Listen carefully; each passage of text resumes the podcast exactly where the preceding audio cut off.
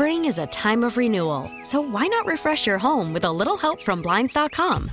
We make getting custom window treatments a minor project with major impact. Choose from premium blinds, shades, and shutters. We even have options for your patio, too. Blinds.com invented a better way to shop for custom window treatments. There's no pushy salespeople in your home or inflated showroom prices.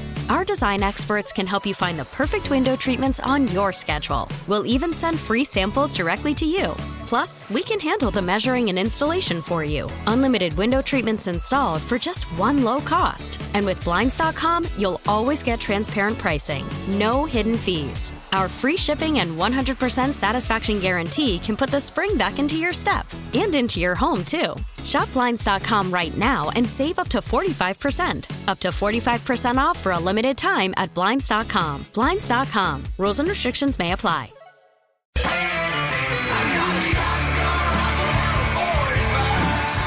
It's time for Come and Talk It with your host, Michael Cargill, brought to you by Texas Law Shield. Over the last decade, Michael has championed and supported the rights of law abiding Texans to own and use firearms. He is the owner of Central Texas Gunworks, a veteran of the United States Army, and has achieved national exposure in such prestigious media outlets such as Forbes Magazine, Fox Business News, CNN Money, AOL, BBC World News, Huffington Post, and the New York Times. Cargill vigorously defends lawful gun ownership in this country without regard to party politics. And now, here's Michael Cargill. Good day, Austin, Texas, the live music capital of the world. Let's praise the Lord and pass the ammunition. All right, so please, whatever you do this weekend, do not say Happy Memorial Day. We need to remember what Memorial Day actually really means. Uh, we're talking about remembering those people that have given the ultimate sacrifice, uh, some things that maybe some people could not do, some people did not want to do, or or you know did not have the opportunity to do. And there are so many people that are dying to come to this country because this is a wonderful country that we have. It's a beautiful country. Uh, this is a beautiful state, and people want to be here. And we need to be grateful and thankful for what we have because those people that actually came before us gave that ultimate sacrifice. And that is what Memorial Day is about, is remembering those that have given their life for our freedom and what we have here today. And so while you're out barbecuing, you're having a great time, you're out on the lake, in, uh, just enjoying this beautiful sun. Uh, it's it's going to be 105 all week for the most part, you know, between 100 and 105. And so I hope you just remember that and what Memorial Day really means while you're barbecuing and, and having a great time, because there's a reason why we have the freedoms and everything that we have here today. Right, so. Now, also, I want to talk about school safety today. Uh, school safety is it's really important.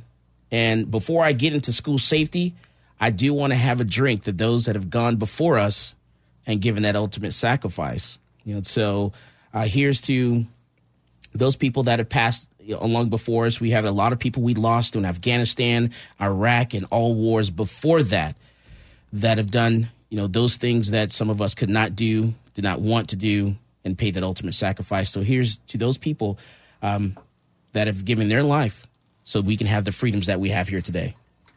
That's why we love America. All right, so now let's talk school safety. Uh, school safety it's it's a topic that is on everyone's mind this week um, in the last few weeks because of the different shootings that we've had and some people are trying to politicize it a little bit but we need to discuss some of the things that you know we the steps we need to take to make sure that we can protect our loved ones those the kids in the schools and it's just everywhere really not just schools and there are a lot of different things that we can do to do that. And we're going to talk about that today. Also, the governor had his roundtable uh, discussion uh, on several days, and he talked about several several issues came out of that. And apparently, there are 22 ideas that the governor has uh, to stopping school shootings. Going to talk about that. Also, going to have um, a couple people call in tell us, you know, their thoughts on, you know, what we should do as it as it pertains to school shootings. Uh, so let me go around the room first and you know ask everyone else you know I'll, I'll, start here if you can tell me you know just just tell people your your name and first start about memorial day Okay. Uh, I'm Eric Guerra. I'm the chair of the Travis County Libertarian Party. Uh, Memorial Day is always, uh, you know, a day for. It's kind of interesting within the Libertarian Party and the Liberty Movement because there is uh, such a um, animosity towards uh, being involved in so many foreign wars and um, the loss of life that is occurring uh, both of American um, soldiers and then of civilians in those other countries. So, uh, what I always try to say whenever Memorial Day comes up to uh, people within my county and within the party is um, we have all of the year to argue about whether or not we're justified in being in the wars that we're in.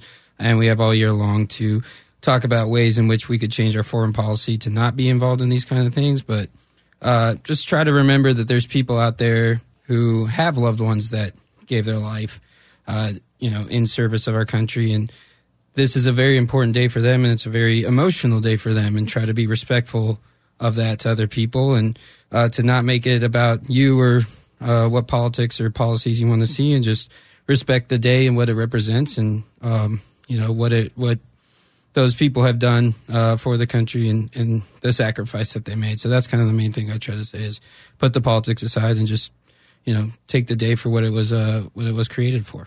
I like that. I like that. Ryan Simpson. Um, I'd also like to just add that we do have Memorial Days also for all those veterans that passed away as well.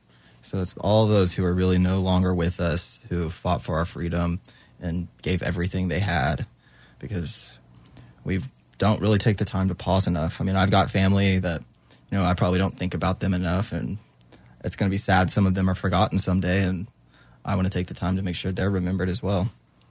Okay. All right. Yeah, absolutely. I'm Rachel Malone, um, and many of y'all know me as a firearms activist through Texas Firearms Freedom for many years. Um, it's a pleasure to be back, so thank you, Mike, for that. Absolutely. Um, and so on Memorial Day, as you mentioned, there are so many who have fought for our freedom and because they love what America stands for. I, I have many ancestors, many relatives who have fought overseas. Um, all of my relatives have made it back home safely but many did not. And I can't think of any better way to honor the people who fought for our freedom than to value our freedom enough to live for it and to fight for it in our actions every day so that we keep that in a peaceful manner. I, I can't think of any better way to honor them throughout the year as well as remembering them on this day. And I hope that we do keep that mindset of honoring freedom. Mm, absolutely. Absolutely. I'm Janai Hales, and I'm a business owner in Austin. Um, I think they all summed it up probably.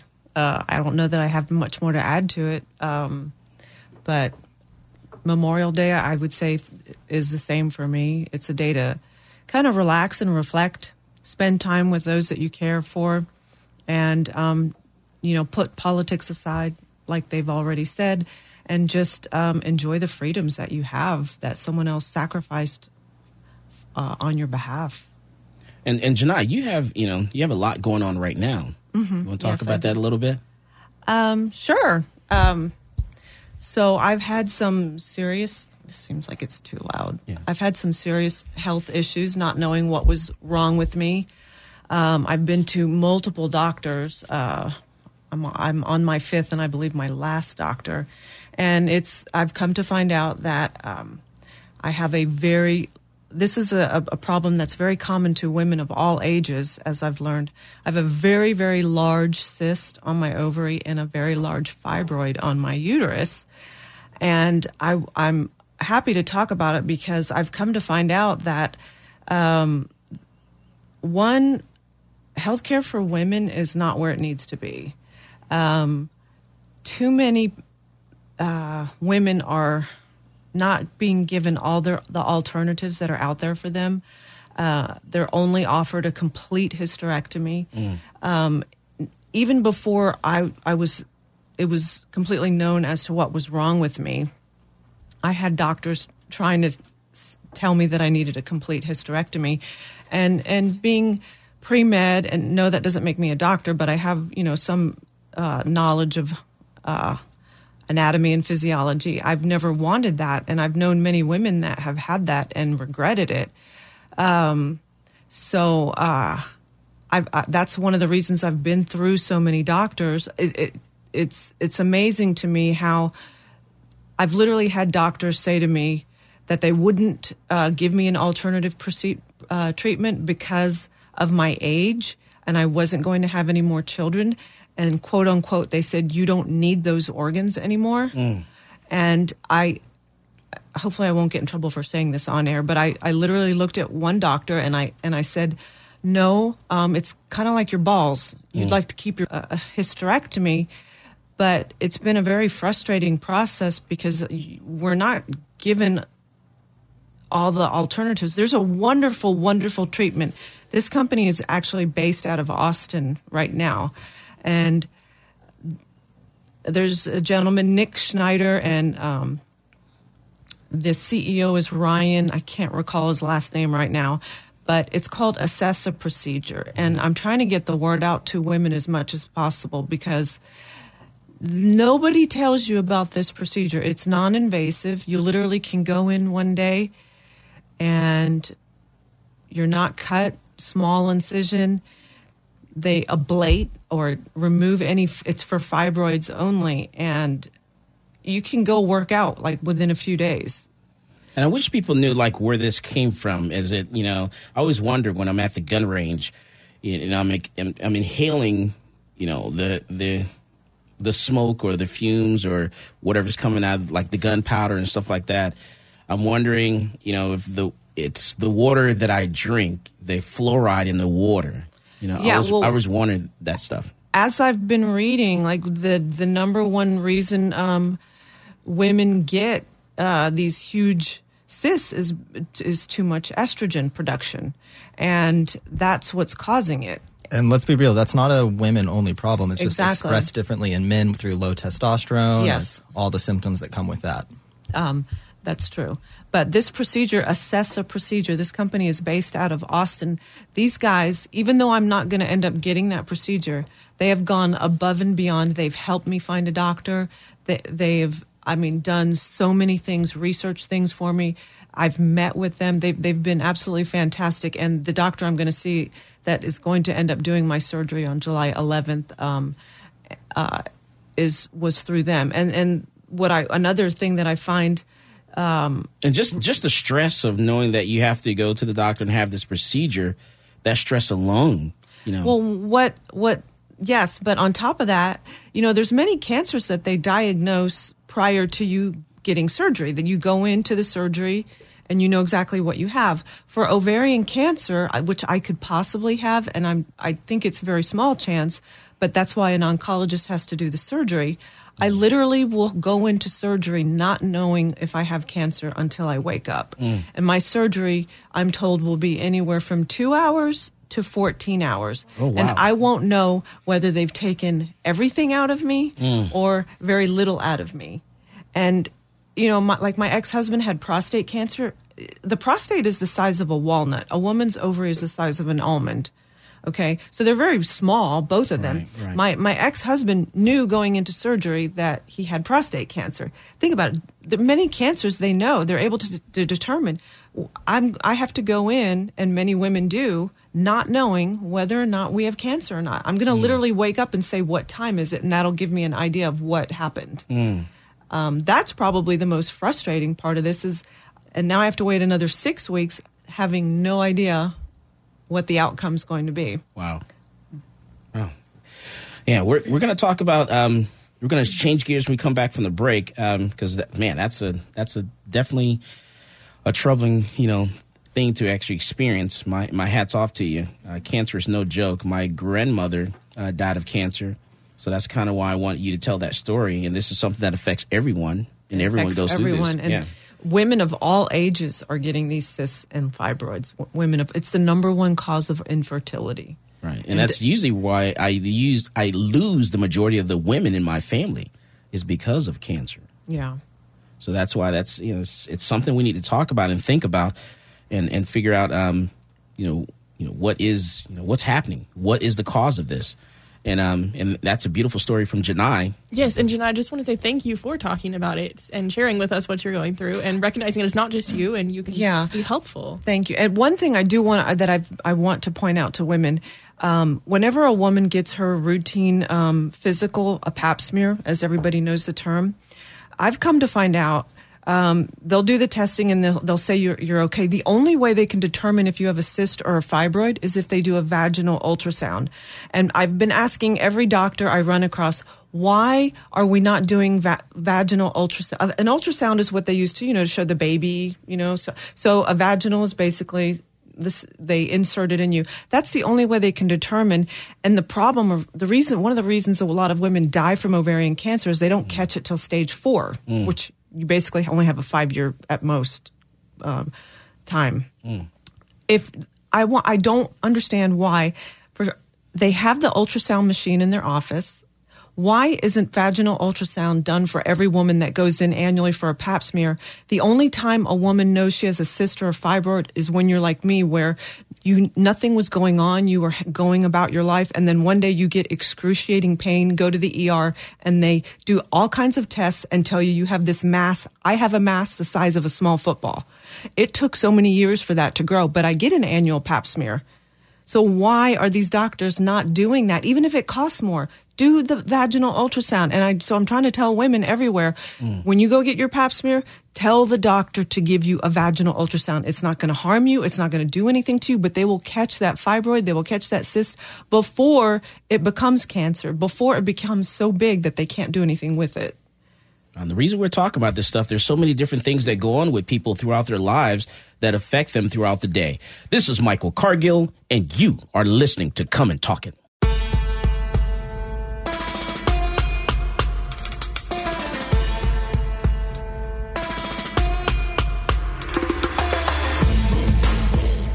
This is State Representative Jonathan Stickland, and you are listening to Come and Talk It on Talk 1370.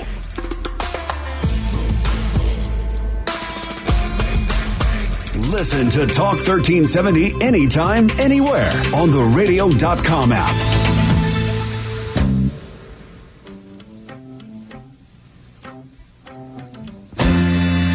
I know a place. Welcome back to Come and Talk It. And now here's Michael Cargill. All right, so let's get into talking about school safety. Uh, so this this month we had a, another tragedy, a school shooting that happened right here in Texas, and so the governor decided that Governor Abbott decided that he was going to have a roundtable to discuss uh, some of the issues of you know what should be done and just listen to I guess a lot of different voices out there. And a lot of people, some people are upset because they don't feel that their voice was heard or they want they they're not part of the discussion. And and Texas Gun Rights actually put out a statement. But first, the governor, you know, said, you know, prior to doing this roundtable, he said we need to do more than just to pray for the victims and their families. Uh, we need to begin to work immediately on swift solutions to prevent tragedies like these from ever happening again. And so he had a roundtable discussion this week, lasted a couple days. And so we really need to get into talking about school safety and what are we actually going to do? Uh, do we need to add more laws, uh, any more new laws that we already have? Uh, will new laws actually change or prevent what actually happened? A lot of people are talking about Penal Code Section 46.13, which is a section that talks about, you know, allowing or kids not having access to firearms. Uh, should we raise the age, lim- age limit to 46.13? So let me go to the phone lines first. Uh, uh, Kerry McKennon, you're on with Come and Talk It. How you doing, sir? Line one. I'm doing great. Thanks for having me, Michael. Um, let me start by saying that um, I am saddened about the loss of so many young lives at um, Santa Fe High School and across the um, the country, and offer my condolences to their family and friends of those impacted. And you know, my heart, like all Texans, hurts at the thought of all the pain of the students of those Santa Fe high schoolers that are processing as they mourn the loss of their class- classmates. What we need to do, what we all need to do, is work together to effect a cultural shift which embraces non-aggression and therefore making not only our schools but all of our lives safer. Um, and I encourage Governor Abbott and Lieutenant Governor Patrick Patrick, as well as all legislators, that when they have meetings to discuss important issues like this, that they include all Texans, not just the elite or the ones that are gaining favor uh, with them at that point, but they include libertarians, parents, teachers, gun owners, and especially students. Know, because the one thing that, that concerns me, Kerry, is the fact that, you know, Florida, I never thought in a million years Florida would actually actually come up with gun control laws because Florida actually competed with, you know, Alabama, Georgia. So, you know, we all were shocked about what came out of Florida. And so I'm hoping that that does not happen here in Texas. And I'm actually very grateful that the Texas legislature was not in session while this is going on. And I hope next year, when they do go in session, nothing happens because if it does, it's going to affect our gun laws. That's that's quite right. And sadly, what what ends up happening is when we have tragedies like this, uh, we don't really take everything into consideration and look for um, actual real solutions that could make um, everyone, but especially our children, safer. We start thinking in terms of limitations and regulations and um, changing to banning um, guns and things like that. And I think that if we if we really want to to do something that is going to make that happen, we have to change some of our the way that we talk about um, aggression, the way we talk about guns, the way we talk about mental health in our state, in our country, and we have to change the fact that maybe we need to talk about gun safety in school, and we, we need to find actual real solutions. But when you just have those that are in power, those that seek regu- um, reelection, um, sitting in a in office in Austin, and they're just listening at the one moment of that soundbite. Okay, so now, now I'm gonna I'm gonna push you on this a little bit because you're running for lieutenant governor on the libertarian ticket. So, True. so Kerry, let me ask you this: you know, if you were in office, what would you do? You know, or what would you suggest at this juncture? Well, I would suggest that that we definitely don't make any laws that are are limiting our uh, rights that we have. I think that when we do that, that not only um, doesn't make anyone safer, it really just uh, creates a whole nother black market, a whole nother uh, criminal class that we don't need to have in the state of Texas. So we won't start out. I wouldn't start out with having a um, any gun laws changing that are that are banning things or that are um, creating more limitations because you know I'm I want us to pass constitutional open carry.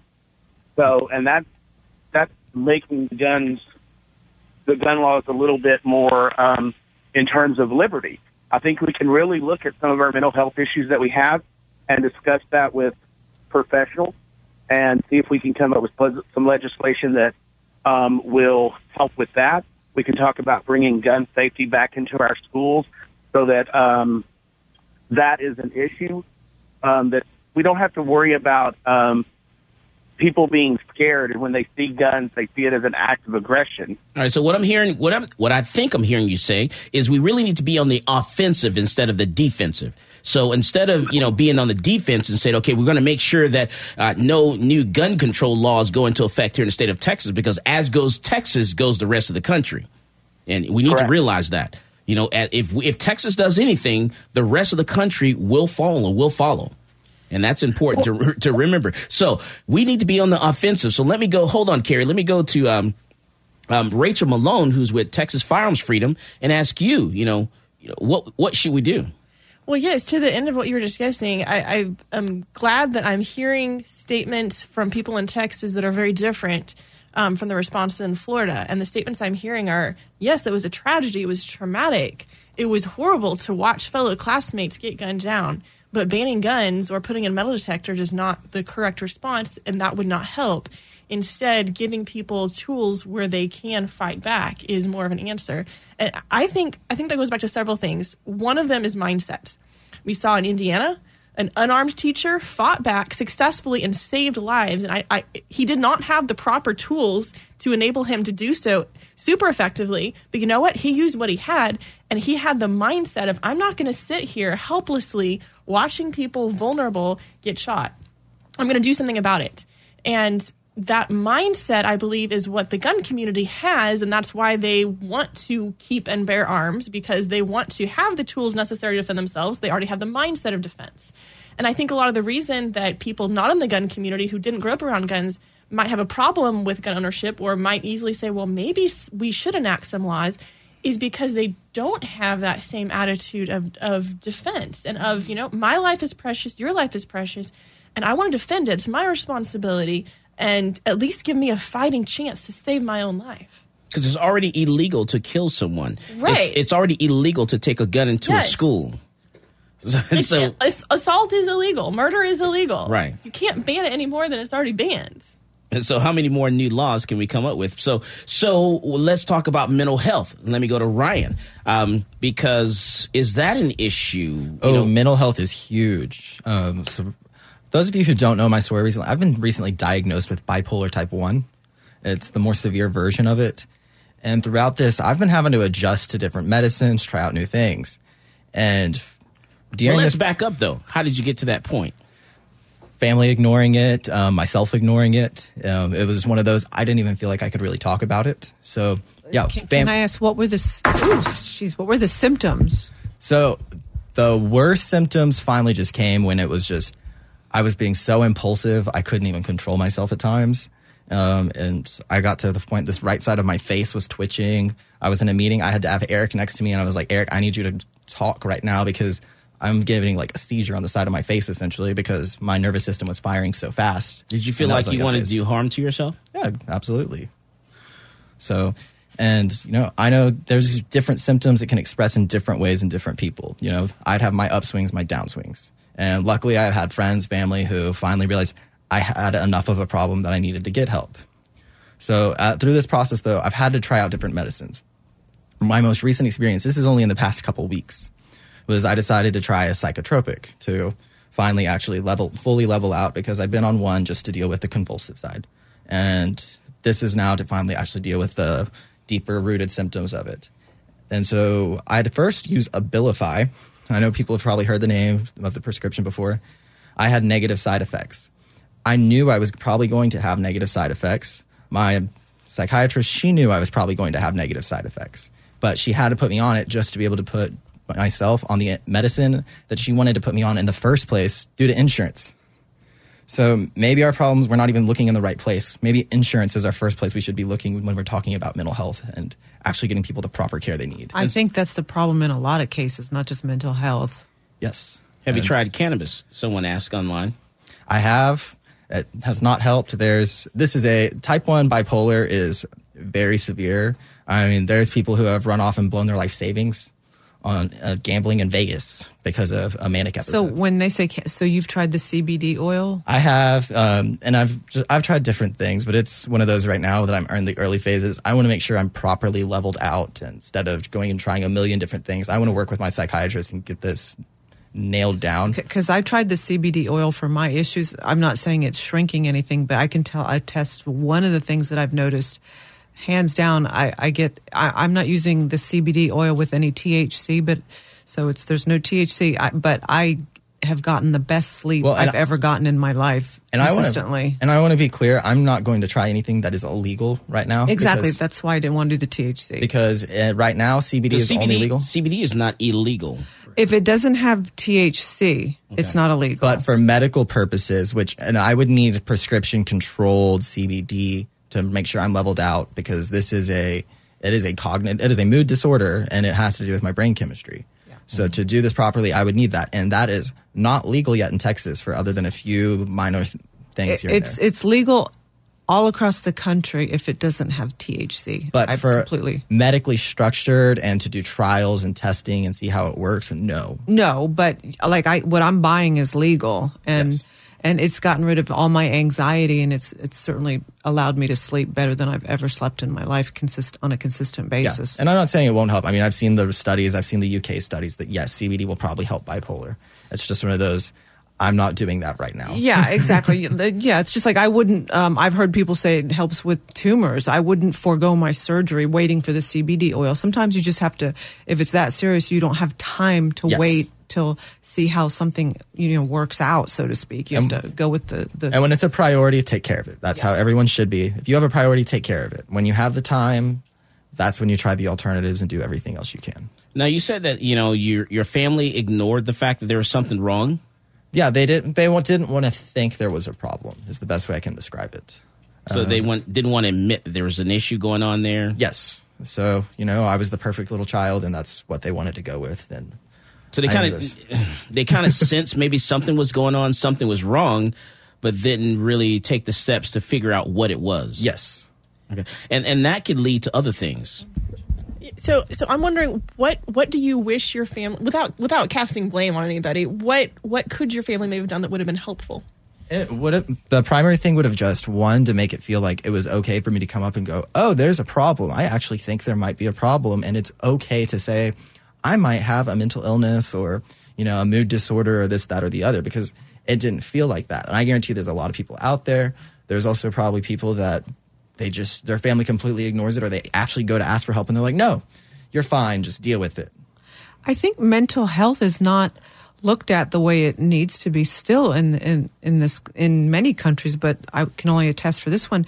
I, I can say for me, I've never had any major issues.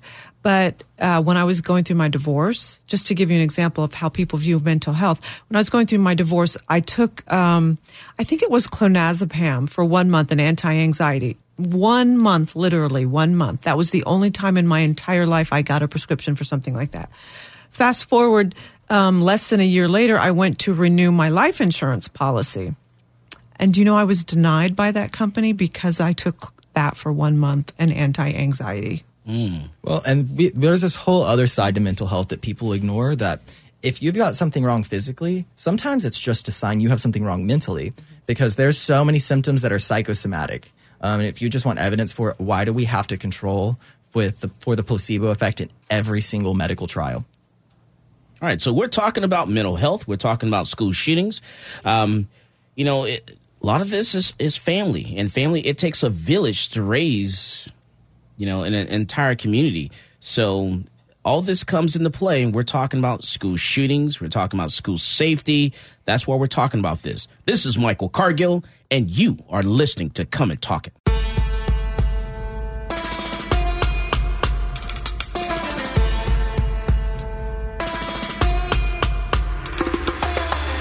Peace, this is Maj Toure. You're listening to Come and Talk It Radio with Michael Cargill.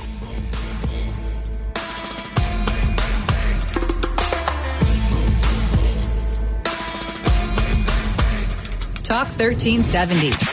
The right choice.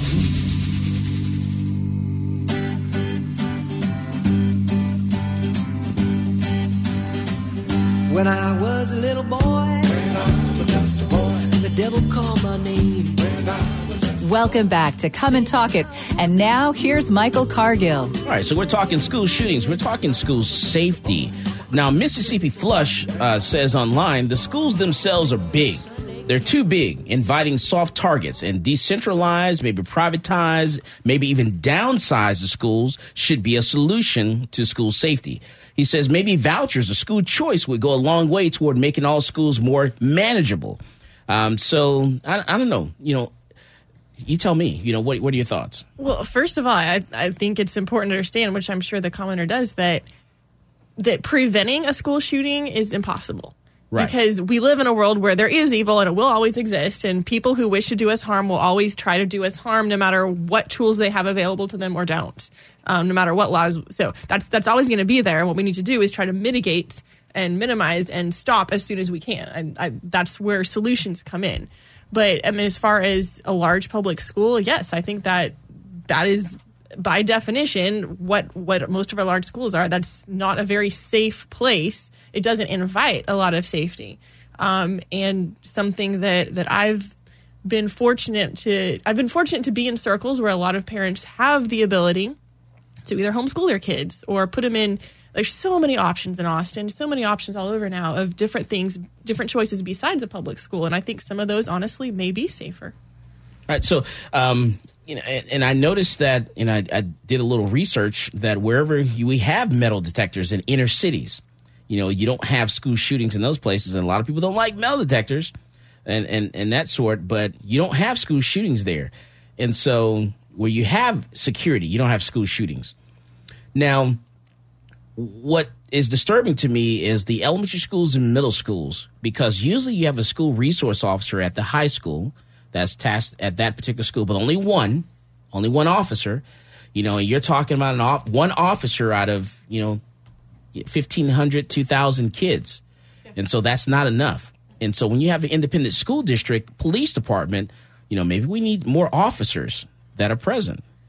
Yeah, and I hear so much conversation about we need to arm the teachers or we need more security and and while either of those could be a solution that would help, I think the better and more cost effective and just the the more effective solution is to allow those who would like to carry, who do carry every day around children just not in a school, to be able to carry their their personal firearms um, in a school setting. Mm. And then you know, and I'm a I'm actually a private security instructor, and with security, we we teach that just the mere fact of seeing a security officer actually deters crime. So when you see someone that's there that's has, that has that security uniform, that actually you know crime tends to go down. By having that person there with a uniform and a gun, crime will go down. And and I, I do agree with you also. People that carry all the time that are already carrying now, why not let those same people carry? We're not we're not talking about forcing teachers to carry. I don't want to force teachers to carry. I don't want teachers to carry uh, unless they want to carry. That's part of their you know everyday thing that they do. It, it becomes natural to them. And if people are terrified of it, you know, you could have a little extra rigor on the course that teachers have to take to be able to carry in schools, That- just to make sure that they're not completely crazy. and I'm actually a school safety instructor as well, um, where there is something else that we do add to it. If you're going to be a teacher that actually carries in the school, we do add a little more. I mean, it's like 200, 200 rounds you actually have to fire at the gun range uh, to be a school safety, uh, a person that's actually going to carry inside of a school. So I mean, there is something a little more that we add to that and add a little more pressure to it as well, so that you know they're a little more prepared because it, you know, someone walks into that room, starts shooting, the last thing you want to do is, you know, try to look around and see what you can throw at them. You know, I don't want to do that. I don't want to be in that position. I also think it's weird that if the peop- the perpetrators are students, why do we put them through the drills and then show them exactly where their targets are going to be? it's just always seemed a little weird to me. Uh, yes, yes, agreed. And some of the solutions that, that I've heard presented in various states have also raised similar questions of aren't we hurting people into areas that make it easier for them to to be attacked? Well, yeah, so so I before I had the job I have now, I used to uh, work do contract work in schools sometimes, and let me tell you, it, it's kind of a scary thing as somebody who has a mindset of self defense to be in a situation where I I know that guns are not allowed, um, and think through well, what would I do if there was an attack, and realize there's so many hallways and so many different people. Um, it's a very vulnerable place to be, and I I really hate that people like myself who carry, who instruct, um, and who are responsible gun carriers are not legally authorized to simply step through that door and carry inside the same way we can carry outside in the sidewalks. And a lot of people are coming out and they're criticizing Governor Abbott, but here's what they don't know about Governor Abbott. Okay, one, he was a judge, and he was also a Texas Supreme Court justice and the Attorney General for the state of Texas. Uh, Governor Abbott was also organized. He actually organized an amicus brief in support of Heller versus D.C., which was signed by Republican attorneys general generally across the entire country. So there's some, you know, there's some background there to uh, the governor because a lot of people are coming out and criticizing him because of some of the things that he said initially, and we get caught up in the emotions so much, you know, which I understand. And you're afraid that, you know, are we going to come out with gun controls? Because if we come out with some type of gun control, it's going to be from the Republican side. And then that's that's the fact of it. And we saw this happen in Florida. And I totally understand why people don't want that to happen here in Texas. But here's some of the ideas that actually the governor is actually looking at that came out of this meeting this week. And that was he's looking at adding more behavior counseling with increase of staffing at schools. He's looking at creating threat assessment teams. Uh, and Abbott said that the development of a statewide threat assessment program received universal support during the roundtable. He's looking at mandating better coordination between school and law enforcement officials. Uh, we're talking about, you know, having a, a definite solid plan where that way that law enforcement that's in that area knows the the teachers that actually are carrying you know and, and know who uh, know the teachers period. So that way when they do interact with them we don't confuse that teacher or that you know that law enforcement officer you know with the bad guy. So that's actually important as well. He's talking about implement, implementing strategies that make it easier to share information upgrading physical facilities, especially entryways, exits, and cameras to protect schools, because we have too many different entrances to uh, the different uh, high schools, middle schools, high schools. Uh, middle schools and elementary schools.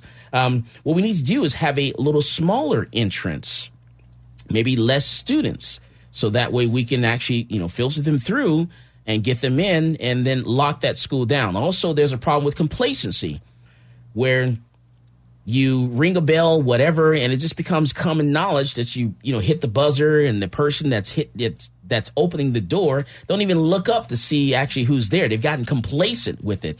So we need to you know maybe start testing the system. You know, every so often, run a test, have someone go through and see if they can sneak in or whatever. You know, we do this with TSA. So we need to have some type of checks with our schools and see just how safe some schools are and how unsafe some are uh, creating a statewide intelligence monitoring service concerning social media of students. Now, uh, from the liberty standpoint, I'm kind of worried about that. But if you see something, Say, say, something because I've been through the experience personally. Yeah. Um, no, it was at A and M, and someone posted on Yik Yak there's going to be a shooting. I was a building over from where that shooting was supposed to be when it was supposed to happen, and I got out of Dodge because I was not going to be there completely unarmed. Where a teacher who has spoken against campus carry himself was there, and I was like, I'm leaving. I don't care, and I left because. And they caught the guy. They arrested him, took him because people saw something on Yik Yak and said something went on. And they went back, found the files, and took care of it. Yeah, and this is where community policing comes into play. I don't want the government, you know, creating some system, you know, to spy on me, but we as citizens, if you see something, say something. Yeah, that's what being regulated means. Well regulated means being self regulated. We need to be regulating ourselves. And also, he's talking about uh, encouraging schools to hire early intervention counselors and starting even as early as kindergarten, certainly elementary school. Uh, because, like I said earlier, our elementary schools, our middle schools, they don't have school resource officers. Keep that in mind. The resource officers are at the high school. You know, so our elementary schools, our middle schools are very vulnerable right now. They have no police officer, no protection whatsoever. Were you going to say? Oh yeah, well, just kind of back on that. Um, see something, say something.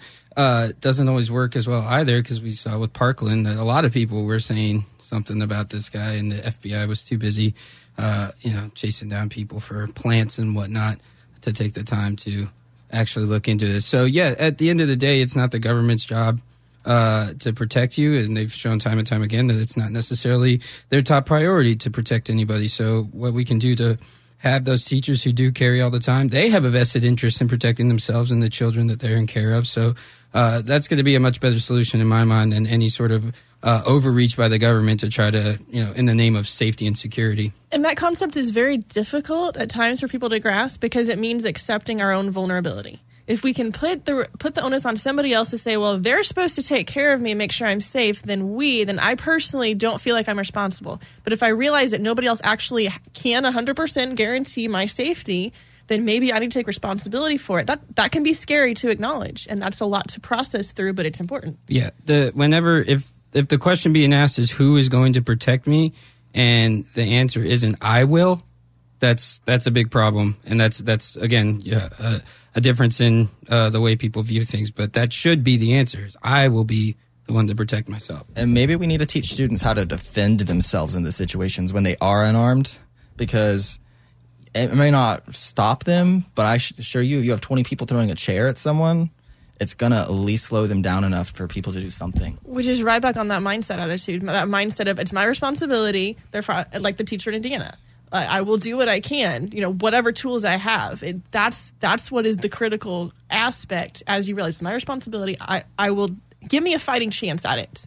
you know, ha- having armed teachers, having more security, any measures, nothing's going to guarantee safety, but it'll give people a fighting chance to stop a threat.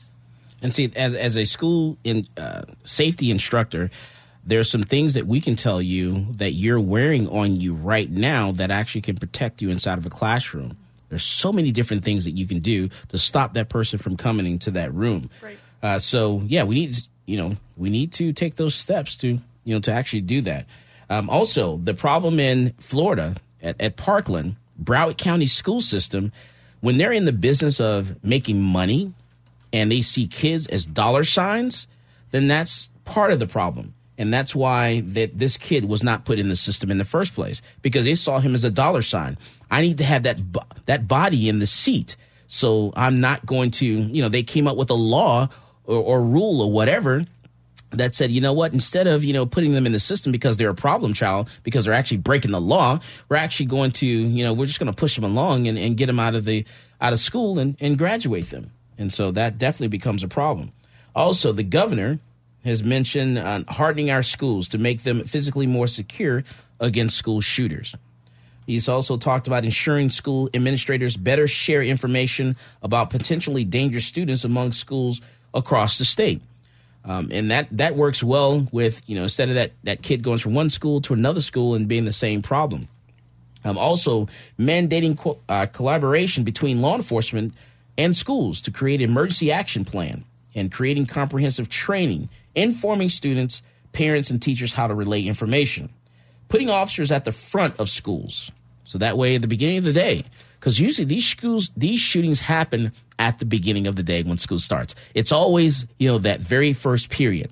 And also boosting funding for school marshal program. And the school marshal program, program is actually a little different than the school safety program. The school marshal program is actually put on by the TCOLE, uh, the Texas Law Enforcement Academy. Also, increasing parent accountability. That's a big thing. And I want to talk about that when we come back from the break. This is Michael Cargill, and you are listening to Come and Talk It.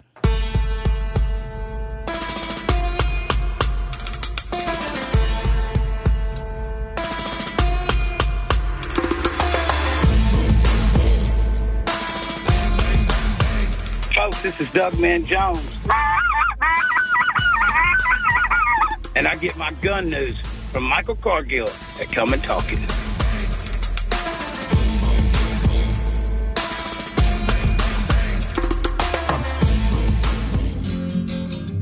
Little boxes on the hillside. Little boxes made of ticky tacky. Little boxes on the hillside. Little boxes all the same.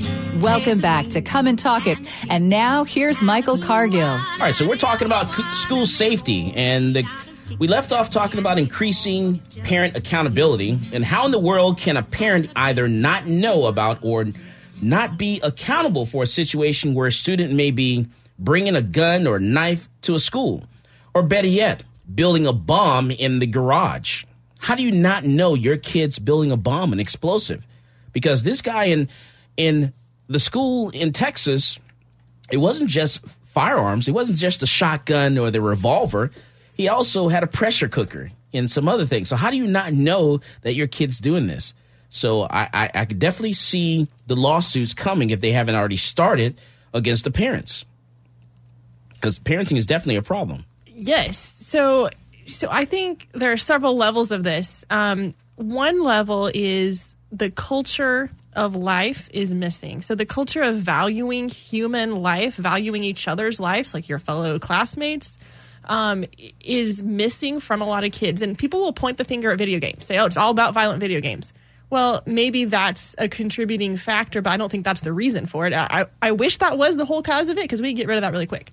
It goes a lot deeper, and it has to do with with and this is a lot of uh, Lieutenant Colonel Grossman's ideas as well. If y'all are familiar with his, um, where children are taught basically the act of killing without the morality of protecting life and defending others and standing up for the vulnerable and for the innocent.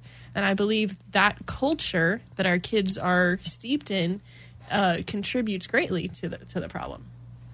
And so, and let's go back to Ryan because you know mandating parent training. Maybe there should be some training, you know, with being a parent because teachers are, are complaining the fact that you know you're just dropping your kids off at school like a daycare and you're you're letting the teachers raise your kids. And when they come home in the evening you know you don't want to be disturbed because you've had a rough day at work. And you've forgotten the fact that you're supposed to raise your child your offspring I don't know how I feel about teacher training. I'm sure you do. Because that seems Maybe awful. a permit to be a parent. I don't. I don't think Oh. so. Definitely not. No, granted, I, some people probably do, but hey, hey, this this is number seventeen from the the you know one of the the things that came out from the governors. But you know, parents are going to be parents, but they need to be parents. You need to be responsible. If so, your kid does something wrong, it's a good chance it's your fault, especially when they're under eighteen. Some people say, "Hey, it's not the parents' fault." No. He was he was he was 17 years old. Hey, You- it's not my fault. You raised that child. That is your progeny. You are responsible for it, and really, until the day you die, you mean- are responsible for that child. And here we are. Here we are this week. It's national news. There's a 30 year old that's actually living at home. His parents had to evict him from the house. And everyone's like, "Oh my goodness!" You know, this one side's like, "This poor guy's he's getting evicted from his parents' house," and the other side's like, "You know, well, you know, yeah, his parents finally kicked him out. You know, oh well." But you know, I'm thinking, you know what? It's the parents' fault. They brought this on themselves. So, y'all, parenting is hard. I don't even have any of my own kids. I've helped raise other people's kids. Parenting is hard. Um, so, I, would hesitate for a lot of reasons to say everything a, a kid does at any age is going to be a parent's fault. What I would say is I would hope that we can encourage parents and and provide support as as a community, as our friends, um, in helping to raise their kids with a culture of valuing one another, of, of respect and courtesy for humans. Well, that, saying it's the parents' fault, this is going back deep, deep psychology. There's a whole lot more to saying it's the parents' fault because there's that's a very blatant statement on you're going to mess your kid up in the head. Every parent is going to mess their kid up in the head, and it's how they're going to do it, and making sure you can help that kid get all the things that you messed them up in the head out of their head. Yeah, that's going to happen, but there's certain things that you're responsible for, but at the same token, that kid is an individual. So I there's mean, a I lot. I'm seeing a lot of stuff. I'm seeing stuff, you know, where people are saying, you know what, we also should uh, sue the gun manufacturers, sue the gun store where the gun was purchased. But what I don't see, I don't see that same thing when it comes to someone getting charged with DWI or something else. You know, we don't go after that the the the you know the car dealership. We don't go after the manufacturer of the the. We do go after the bar sometimes. No, that's true. The bar. Yeah. Sometimes if they yeah if they over they overserve them. Yeah, absolutely. But not the liquor store. But that's very rare that actually happens. And also, we don't go after the parents enough. Under 46.13, do you know the entire time that 46.13 has been in effect, which is the section of the law that talks about allowing a child access to a firearm, you know, and it, do you know that prosecutors have only used that in the entire time that that's been in effect since 1995, less than 100 times in the state of Texas? Less than 100 times. But this is still it's an oversimplification of a very intertwined problem because there's the whole neurosis side of inherited neurosis from his parents which can go down generations which does influence the child and then there's what is the child that is the child perfectly pure and individual and you can't hold the parent accountable for what is pure and individual for the child but at the same and how do you differentiate that I mean, let's take this 30 year old, you know, this guy that's living at home. He's been at the house for 30 years, and now his parents finally say, you know what, you got to go. You know, to me, they are the problem. They created They that created- monster. ex- yes, Thank they you. did. It's all about personal accountability. We've gone too far on this. You know, yes, some people have mental illness, but that doesn't take away the fact that somebody was murdered. It is what it is, but I'm sorry, you need to go to prison or whatever. we we've gone too far away from personal responsibility, and I think if if if somebody that's not that's under uh, 18 commits a crime, you should have the, the parents held somewhat responsible. They created that monster. If if you don't know your kids building bombs, you have a real problem. You really Mm. do. You have a real problem. So I'm going to ask a question. Uh, honest question. Do you feel like, as a whole, our, we are just looking for a scapegoat? We're looking for somebody to blame because if we can pin the blame on somebody, we feel like it makes us feel better about the issue. I, I, I think there are a lot. There are a couple things going on. One, you know, people that are anti-gun are looking at you know blaming the firearms for it. You know, then other, you know, everyone's blaming everyone else except you know the parents. I don't think that we're putting that responsibility on the parents enough. they're, they both need to be held accountable. Why do you say that? Well, the parent and the child. I, I don't. If you're 17, come on. I don't. And, and just like I think, what is this kid can't get the death penalty? He can go to prison. It's real technical how they've broken this down. They, they're both at fault. And I think the one that actually commits the crime is more at fault, but the parents need to be held liable as well. But nobody wants to take responsibility. I've been seeing uh, a few cases where some parent has left their child in the car for where they died, and then they're saying there again, the, the, they're writing about how the parent was tired, they were this, they were that. They killed their child. That's it. Doesn't need to go any further than that. well, what do you do in the case of these psychopaths that are manipulating their parents or have turned the situation into an emotional abuse of the parents? You know, we don't know the facts because that can happen as well that leads into these situations. you are allowing your child to manipulate you. Mm. I'm an adult who's of sound mind. I guarantee you nobody's going to manipulate me. I mean, manipulation, everybody likes to use that word in a negative connotation. We're all kind of manipulated each and every day Yes. for positive and negative things. But to, to make that extreme, like, I don't think your little child, and let's just even say hypothetically 16, 17 year old child can manipulate you as a parent, then you're weak or I don't know what to say about it. But still, accountability. We, we, we like to focus on what But caused the that's problem. the que- that's the question I'm asking. What's the solution to that accountability? Not just saying accountability. What is Mhm. the solution to that accountability? Like, what does it look like? Yeah, what does it look like? Instead of just saying, "Oh, accountability." Where where can we even start looking? Like, is it is it government enforced? Do you have people from the government coming in to check up on your? you can be charged if like if you like in this case this this young man that killed all these children his parents should be held liable as well they should serve some sort of time or whatever not just be off scot free they like i said if if there's there's you should know what your child you're not going to know every single solitary thing but that's a pretty big deal what he did You're right. You know, stealing, you know, stealing your parents' firearm, you know, building, you know, whatever you're building inside the house. That's a pretty big thing. You know, that's a product of parents who are not paying attention to their kids, not knowing what's going on with them. Uh, you're a parent. That's a very big responsibility because you're raising a child. This is your offspring. This is this person is going to go forth and be a product of your family, a product of you, and represent your family and your family name. And so you're not aware of, of what that person is doing you know and I, I just don't understand that because my mother you know even though i was raised by a single mother she knew exactly what was going on and, and played paid close attention to what was happening with me in school and stuff like that so this is something that i'm just i'm just not understanding at all And not to end that that conversation, but Governor Abbott would like to hear everyone's opinion as well, not just those who are at the roundtable. And there's a website I posted it on the Facebook Live. Hmm. It's gov.texas.gov slash school hyphen safety. So if y'all have ideas of what you would like to see from the governor, you have input on his suggestions, please give that to him he- there. And what, I like to see is him invite you know other people to the conversation because what I saw this week, you know, I, I saw some people from Texas Gun Sense, and I saw some other people, you know, from other places that were invited to the table, and you know that kind of bothered me a little bit. Um, Ed Scruggs from Texas Gun Sense laid out his idea. He suggested that a state-based pro, uh, background check system. Uh, and insisted that everyone in Texas wanted this to include universal background checks. And they always say this whenever they're giving their little speech. You know, everyone wants universal background checks, including gun owners. And, and that's a crock of crap. You know, I never talked to any gun owner that I know of that wants a universal background check. You know, and when I explain to people what that actually means is, you know, and the best way I can explain it to you, and I say this all the time when I explain this, is that let's remember back when you were in college. Let's say you're in college and you got into a fight with your roommate in college and you were charged and convicted. You would be convicted of domestic violence. That means that you are barred for life from purchasing a firearm from a gun store.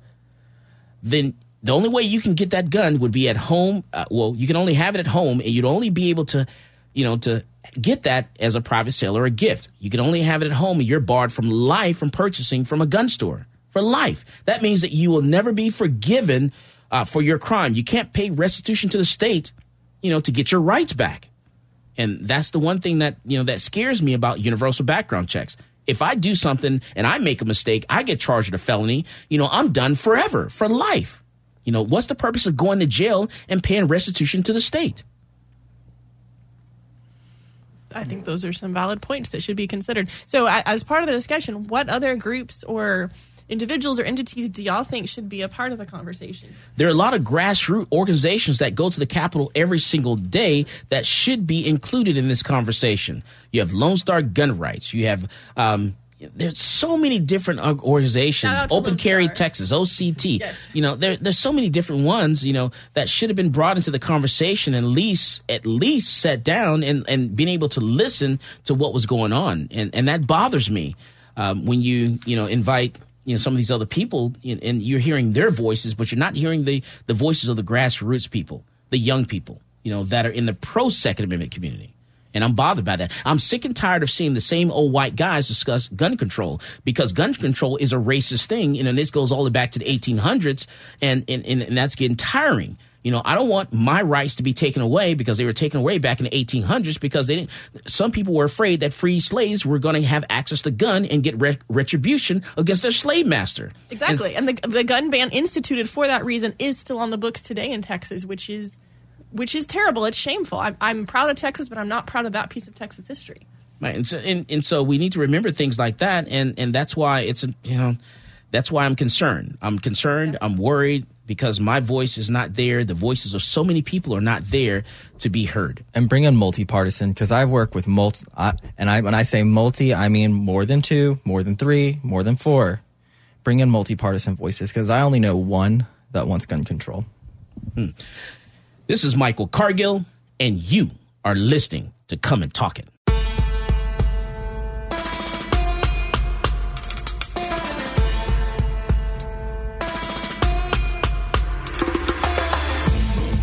Colion Noir, and you're listening to Come and Talk It with Michael Cargill.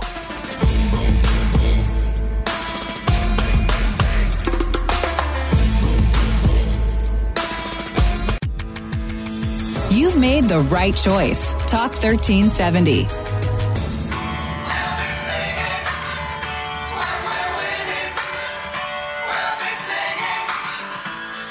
Welcome back to Come and Talk It.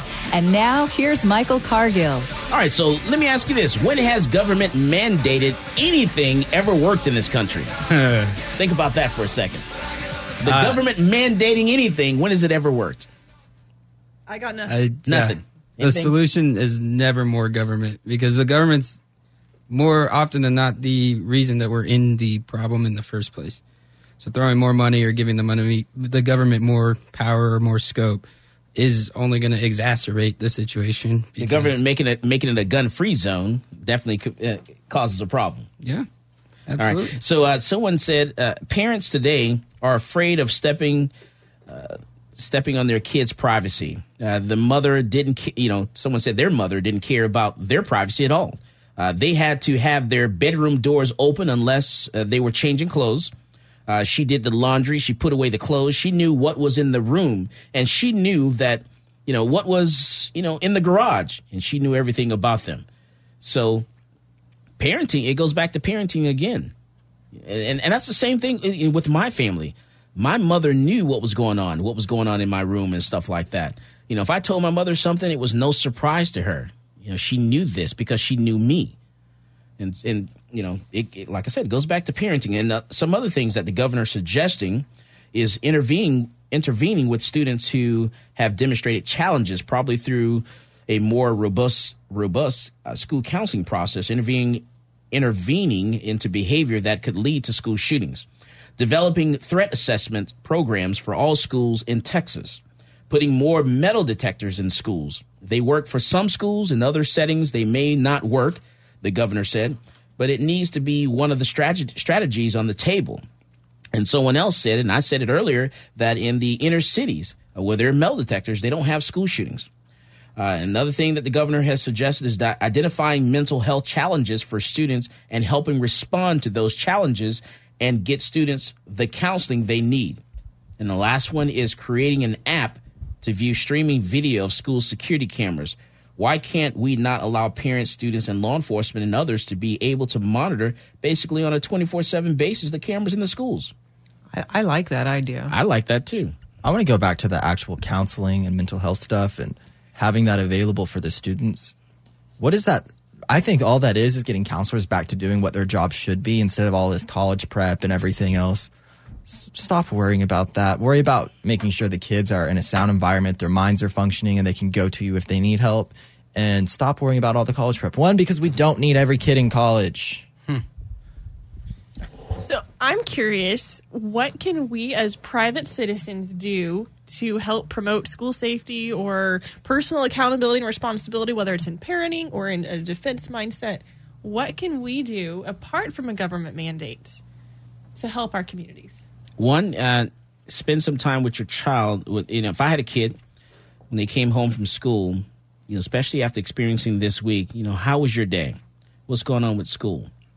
Um, I actually would, you know, and I do this with my employees. I monitor everything. You know, I can monitor, you know, every computer in my building. I can log into every computer and see what you know what is being watched on that computer. And so, you know, it's almost like I'm a parent, you know, but I'm a parent at work, you know, that runs a business. So there's no, you know, and it, it you know, it's being the parent of the business owner, you know, that is my property. And if you choose to open up your Facebook, you know, on my computer, then I'm going to be able to see what's there. And so being, you know, that business owner or that parent, you, you should, you know, you should look at that stuff and see what your kids are doing. Uh, just like I see, you know, what my employees are doing on that company time, because that there is my time. And, you know, you're, you're a parent, you know, all of their time is yours. So I don't see anything wrong with, you know, with monitoring them and see what's going on and asking them and talking to them and see how their day was. Anybody else? No, I, I would agree with all that. I, I love the app idea. Um, I have cameras in my store, and when I'm not there, I can sit from anywhere, hit the app on my phone, and I can see what they're doing in my store. And I think that, that that's a great tool to have. There's so much technology today. Like you can have there's apps that you can get to know where your kid is every minute. Uh, that's when when my daughter was growing up. I I got her a phone when she was in middle school, not because I wanted her to be cool, but because I wanted access to her all the time. As she went with friends, I wanted it to be able to find her. Um, parents, it's easier now than ever to know what your children are doing. I don't understand why there's any any lapse in not knowing what they're doing. And that's a good business proposal for someone that's out there. You can create an app so that way parents can actually monitor uh, their their kids' cell phone, and they can see what's going on with them and what's happening, so they know if they're being bullied or being the bully. Because there's some issues going on with this this school in Texas with this kid, you know, because you just don't walk into a school and shoot and kill people for no reason. That just does not happen. So there's something going on that just we're, not aware of. There, someone's not willing to talk about it. It's all hush hush, and and and people just not willing to admit that something's going on here, and it, it could be someone was bullied or being bullied, you know, or the bully. So it's happening. it's about being a very involved parent. A real quick story I can say: my daughter, when she was in in uh, high school, she was on MySpace. That was the popular one at the time. And she, I saw her at the dinner table, very frustrated, and I asked her what's going on, and she said, "There's this girl that I don't even know her. She's always saying, like, messaging me on MySpace, saying really ugly things to me, and I'm gonna like make myself look bad here." And I said, "Oh, really? Let me see. I'll say something to her." And my daughter looked at me and she said, "Absolutely not. I'm not going to stoop to her level." And I, I looked at her and I said, wow, you have character that I have not seen in, in very many people at all. And I applauded her for that. But there was that engagement. There's so many parents that don't even know that their kids are being bullied or that their kid is being the bully. And there again, you go back to parenting, knowing what your kid's doing. Yeah, parents have to be more responsible. These kids, they don't deserve privacy from their parents. They shouldn't be able to do these things behind their parents' backs. Parents need to step up. Kids need guidance. They need mentoring. They're not ready to make uh, all their own life decisions and figure out how to deal with people and and deal, navigate relationships with schoolmates and everything on them on their own. And they need that mentoring and that involvement. They need to be shaped and molded with positive role models. Yeah. And the parents are, you know, the the role model of all role models for their kids. Yeah, I think that's kind of back to your question of what we can do as private citizens is be that example of what it is that we're talking about and be that uh, good parent that's involved in their kids' lives, be that involved with your kids' friends when they come over so their friends see, you know, that same type of mentality. Uh, be responsible for your house and your belongings, including your firearms. Knowing, you know, where they are, who, how somebody may gain access to it, ensuring that they're secure uh, at all times because that's also your responsibility as a responsible gun owner. So being that person that we're wanting to see, show that example to others. I don't really have anything more to say. They've covered it. And so you asked uh, Rachel earlier, you know, what people would do. You know, what would you suggest we do as far as school safety? As far as school safety, um, take away the regulations that prohibit people who have a defensive mi- def- uh, mindset of self defense from accessing the tools that could better help them to defend themselves and the people in their care. So, right. teachers, volunteers, whoever comes in there, removing the barriers to that defensive tools. All right. And hey, and, and we'll leave it at that.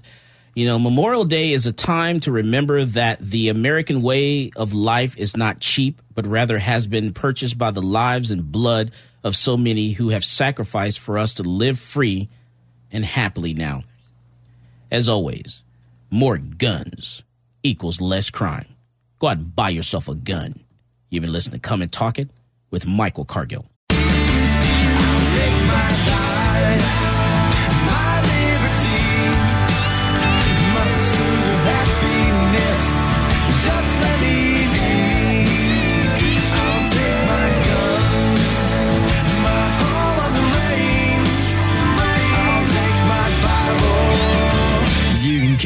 Keep. T-Mobile has invested billions to light up America's largest 5G network from big cities to small towns, including right here in yours. And great coverage is just the beginning. Right now, families and small businesses can save up to 20% versus AT&T and Verizon when they switch. Visit your local T-Mobile store today.